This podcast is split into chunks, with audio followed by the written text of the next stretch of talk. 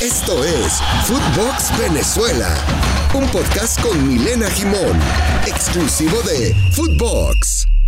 Hola, hola, ¿cómo les va? Soy Milena Gimón y esto es Footbox Venezuela. Estamos como todos los lunes y viernes repasando la actualidad de los criollos en eh, lo largo y ancho del planeta, donde evidentemente vamos a estar destacando lo que ha sucedido con los jugadores vino tinto, especialmente ya que nos acercamos a la próxima fecha de eliminatorias que se va a estar disputando con una novedad que será una triple fecha. Pero me preguntaban estos días, porque justamente esta lista de 55 jugadores de Peseiro nos permite eh, orientarnos un poco de cómo va a ser la preselección, ¿no? Y varios de ellos, que son además jugadores claves y de los cuales han sido particularmente titulares en los últimos enfrentamientos, están sin equipos. El caso de Roberto Rosales, el caso de Yángel Herrera. Así que vamos a ver qué va a suceder con esta selección y si algunos de los nuevos nombres que vienen asentándose bien en el fútbol europeo o en sus ligas eh, pueden tener opción para entrar en, el titular o por lo menos en la lista definitiva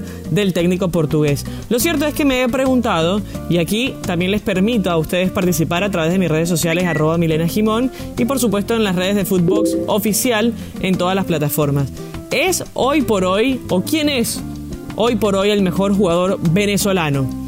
Después de lo que fue esta semana con la participación de Jefferson Savarino en el Atlético Mineiro y esa clasificación a las semifinales de la Copa Libertadores, puedo entender que es hoy por hoy este jugador extremo de 24 años el mejor jugador que tiene Venezuela, por su rendimiento, por sus condiciones, por lo que ha venido haciendo justamente con su equipo, no solo en la Copa Libertadores, siendo pieza fundamental en siete partidos que ha jugado además y que viene de sustituir a Nacho Fernández, nada más y nada menos como jugador en el 11 de Cuca. Pero lo cierto es que también ha participado en el Brasileirao, quizás no con la misma frecuencia que en la Copa Libertadores, recordamos que tuvo que ausentarse en algún periodo por la Copa América, por el llamado de la selección, y por eso solamente ha disputado eh, cuatro partidos de las ocho, perdón, ocho partidos de las 16 fechas en el Brasileirao, en la cual por supuesto ha anotado cuatro goles, todos claves, que además le permitieron vencer a rivales directos. De hecho, venía de anotarle dos goles al Flamengo el fin de semana por el torneo local y después obviamente dando esa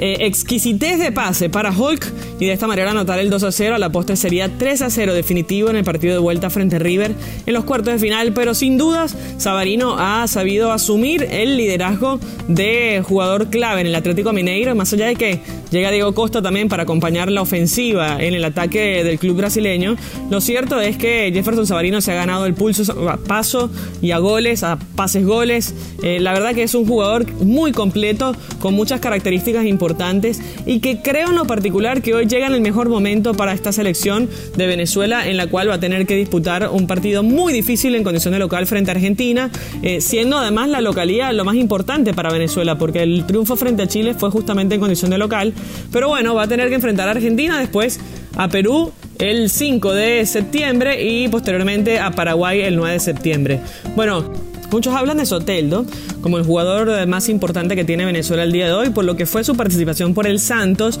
y después, evidentemente, llegando a Toronto y marcando dos goles y anotando dos asistencias también en lo que va hasta el momento por el periplo en la MLS. Pero el día miércoles fue suplente, ¿no? En el partido frente al Atlanta, Joseph Martínez, donde también queríamos ver ese choque, esa rivalidad entre venezolanos, amigos. Además, vinieron chicaneándose un poco por las redes sociales en la semana o en los días previos hace choque además, choque trascendental porque son dos equipos que están tratando de meterse en los playoffs de la MLS y una victoria hubiese sido muy importante para ambos equipos de cara, sobre todo para el equipo del Toronto que está todavía más en el fondo de la tabla que Atlanta que está más cerca de la clasificación. Pero bueno, muchos fuimos a ver a Joseph Martínez frente a Soteldo. En realidad nos quedamos viendo a Barcos que anotó un golazo y que le dio el 1-0 para la victoria del Atlanta United que está muy cerca de clasificarse entonces a los playoffs. Seguimos nombrando jugadores, el caso de Yángel Herrera, que también estaba muy bien antes justamente de la Copa América, pero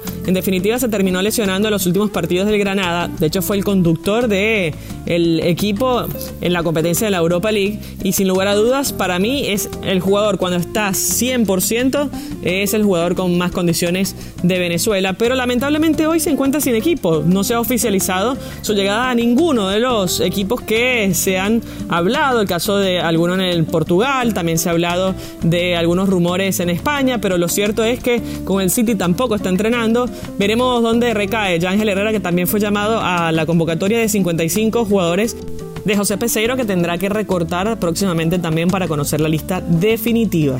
Así que bueno, me gustaría conocer sus opiniones para ver cuál es el jugador en la actualidad de Venezuela que está en mejores condiciones. Eh, por supuesto, siempre sus eh, comentarios van a ser válidos y los espero a través de mis redes sociales, arroba Milena